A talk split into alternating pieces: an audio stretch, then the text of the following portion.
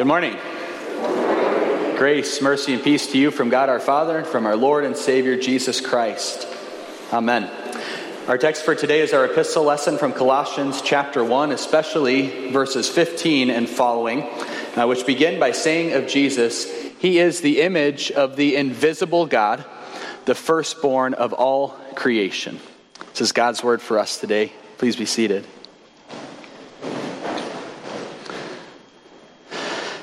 So in 1982, a film came out that was truly out of this world. It had everything you could ever want in a movie glowing fingers, flying bicycles, and an extraterrestrial. E.T., for short, wowed audiences and broke box office records. It was the story of an alien who, who met a couple young children along the way on, while he was trying to get home. Well, since today is Mother's Day, I've specifically been asked uh, to share a little reminder from ET with those of you whose mothers um, are living kind of far away. Are you ready? ET phone home. So, in other words, call your mom. Okay, so on this Mother's Day, uh, we will actually be talking about an extraterrestrial but not about an alien from outer space. The word extraterrestrial actually comes from two Latin words extra, meaning outside of or beyond, and terra, meaning earth. So, this past Thursday, we celebrated the ascension of Jesus as he went quite literally beyond, outside of the earth, as he ascended into heaven. Today, as we take a look at Colossians 1 together, we will see just how far outside of, or maybe even better, beyond the earth Jesus truly is. How he is, in a very real sense, extraterrestrial. So I'd invite you to grab a Bible in front of you or open up your, your Bible app and turn with me uh, to Colossians chapter 1 as we take a look at Paul's words and, and God's word for us today. The book of Colossians, um, as a whole, is really all about the identity of Jesus, who he is, and then the ramifications of his identity uh, for our identity and for our lives. So today we're going to focus in, especially starting on at verse 15, um, and that actually begins a section that goes to verse 20 that scholars have often called the Christ hymn. Now, there's a lot of debate about whether Paul actually wrote this so called hymn or whether it was already a hymn in use by the church that he just sort of copied and pasted and included in his own letter. But either way, uh, the Christ hymn has two main movements. It, it really has, has two main things to say about who Jesus is. And the first is that Jesus is the creator. Jesus is both of one substance with the God of the universe who made all things, and he is the very one through whom all things were made. The way that Paul introduces this whole idea is by saying that Jesus is the image of the invisible God.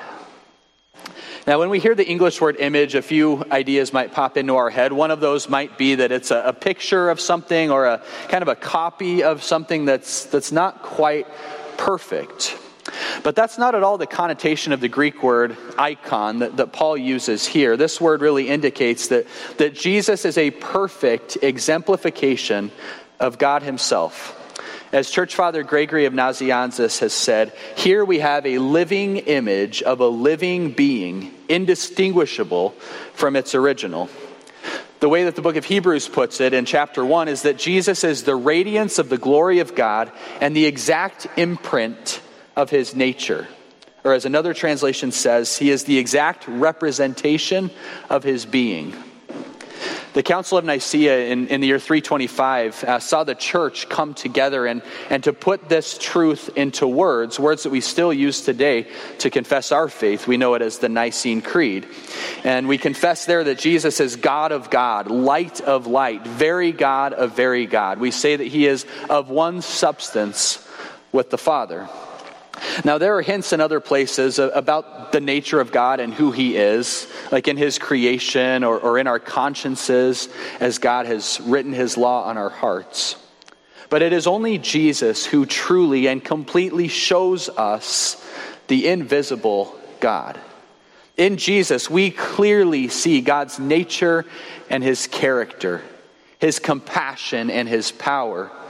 It is in Jesus that we can see what stirs up God's anger and where he deigns to, to show mercy and grace.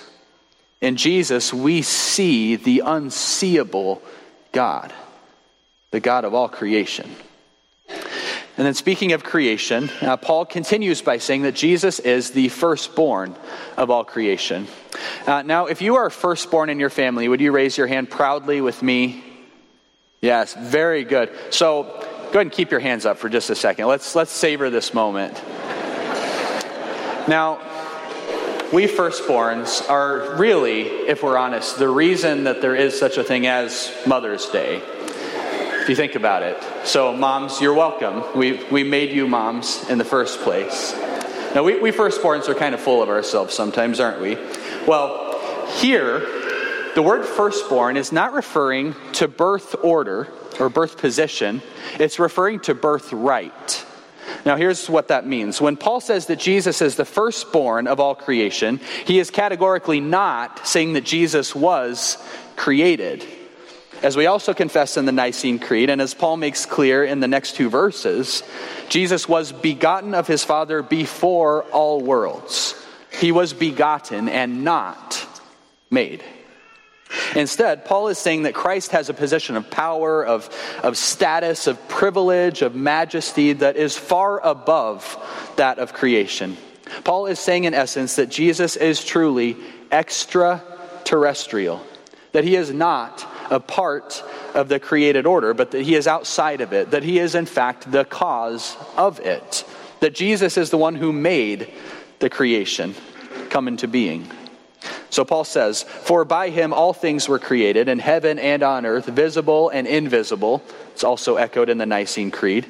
All things were created through him and for him.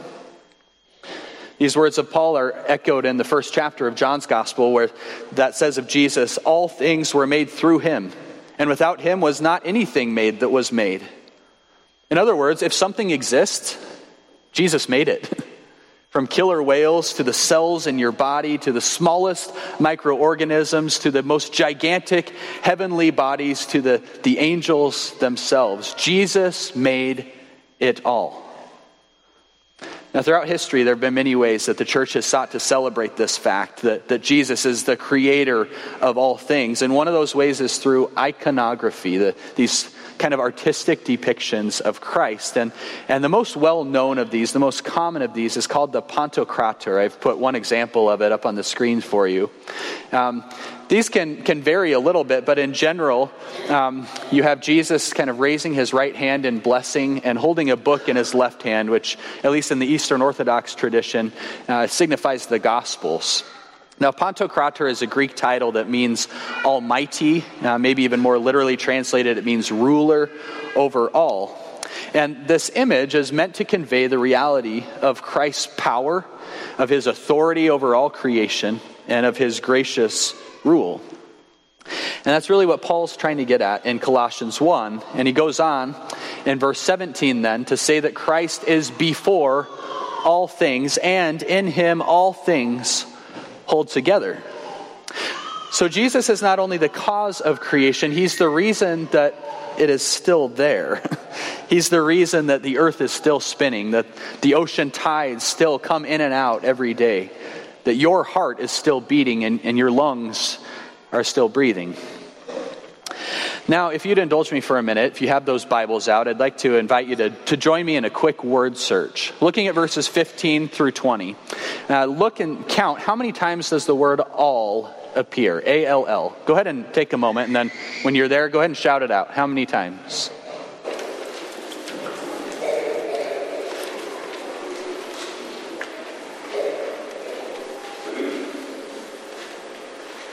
Anybody want to venture a guess?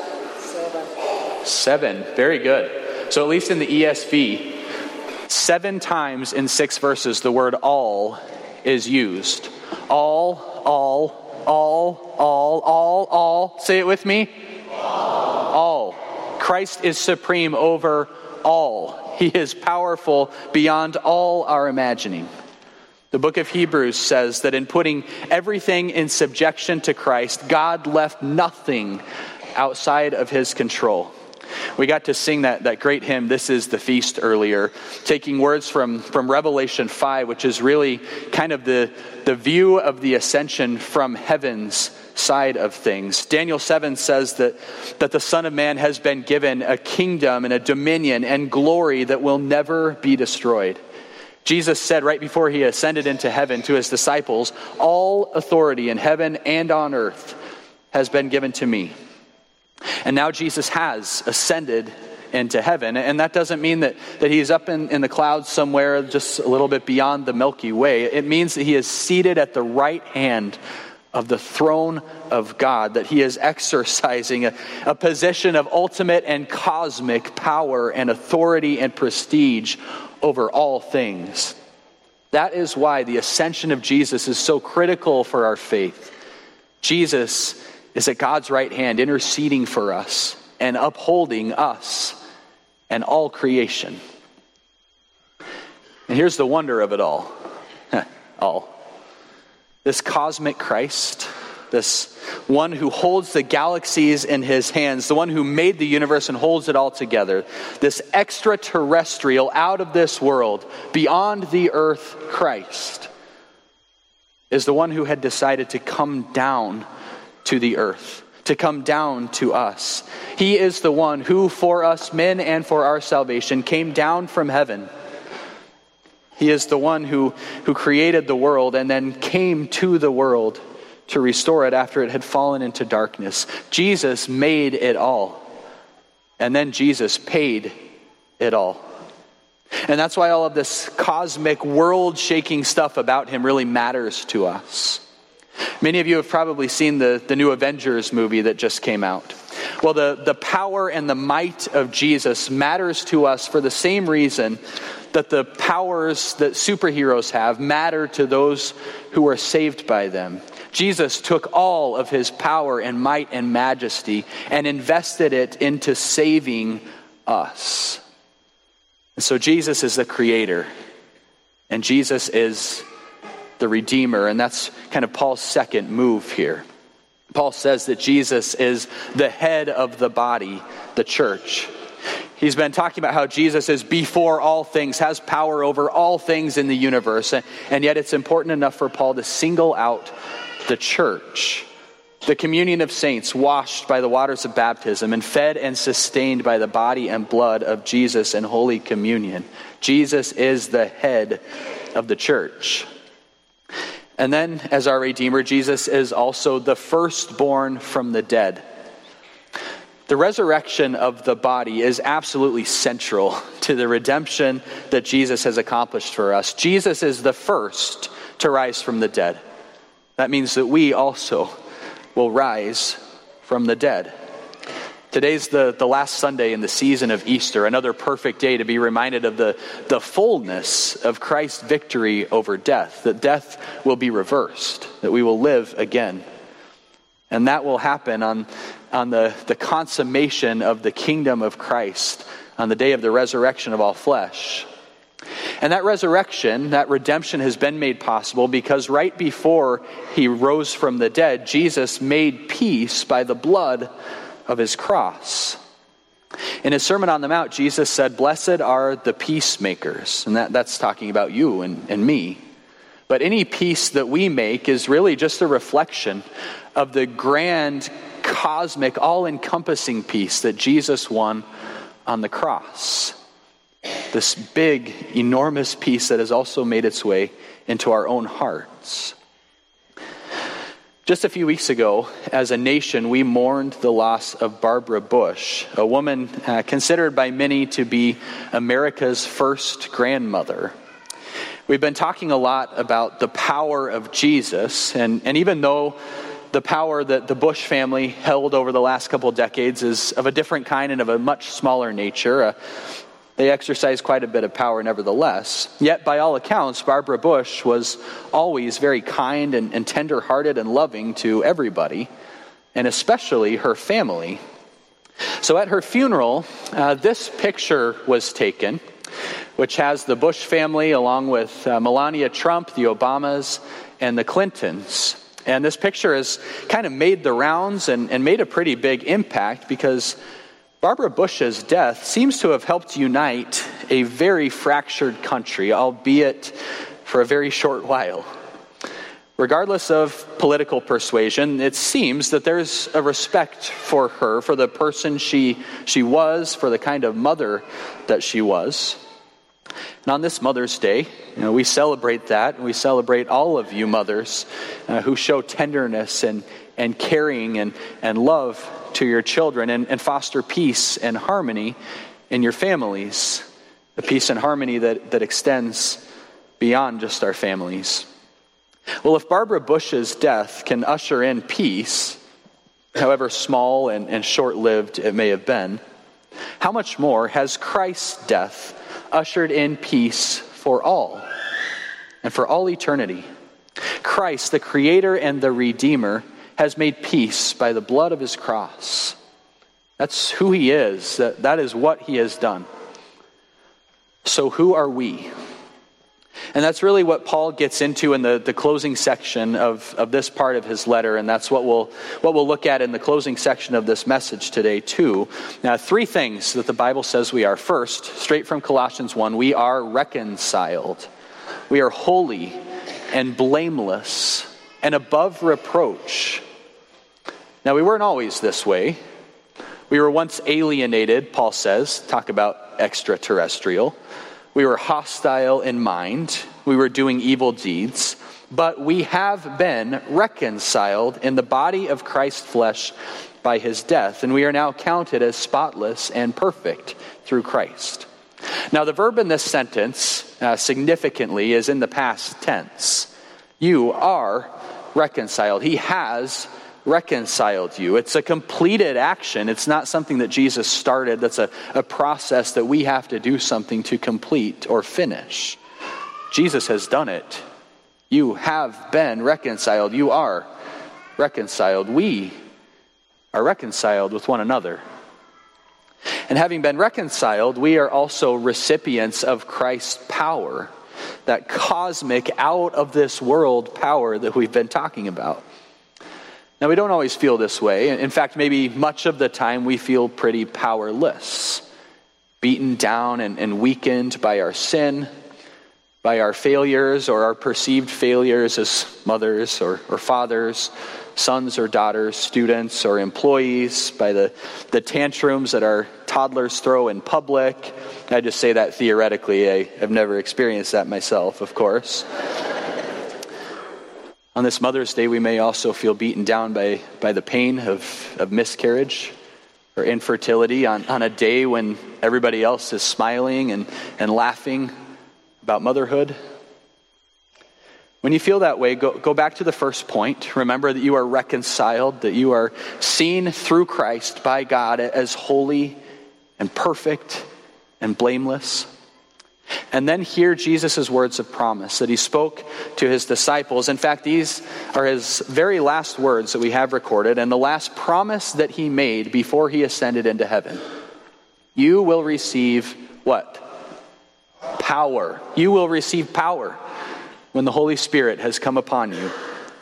Now, in the first place, this was a promise to the disciples about the day of Pentecost, which was coming right up. And it's something that we'll celebrate in our services next week. But it's also a promise for you and for me, a promise that's already been fulfilled and a promise that's fulfilled every day. Because when you were baptized, when the Holy Spirit came upon you in those waters, you were given power the power of the Creator and the Redeemer of the universe. Each and every day, you are a temple of the living God, saturated with a power beyond your wildest imagination. And so, every challenge that you face, you face with the Spirit of the God of the universe living inside of you. And I would say that that makes us out of this world. Like Jesus himself, we are extraterrestrials. We are, as Jesus himself said, not of the world, just as he is not of the world. And why not?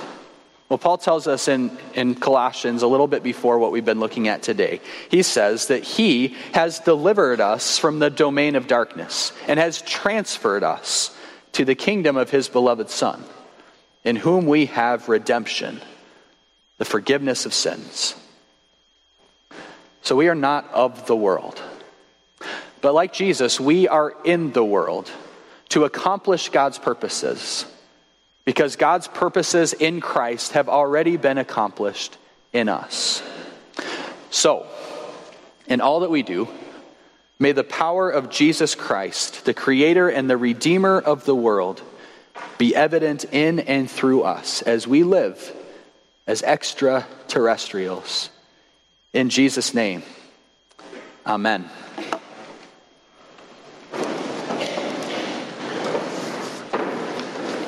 Now may the peace of God, purchased and won by the blood of Jesus on the cross, guard your hearts and your minds in and through that same Christ Jesus now and forever.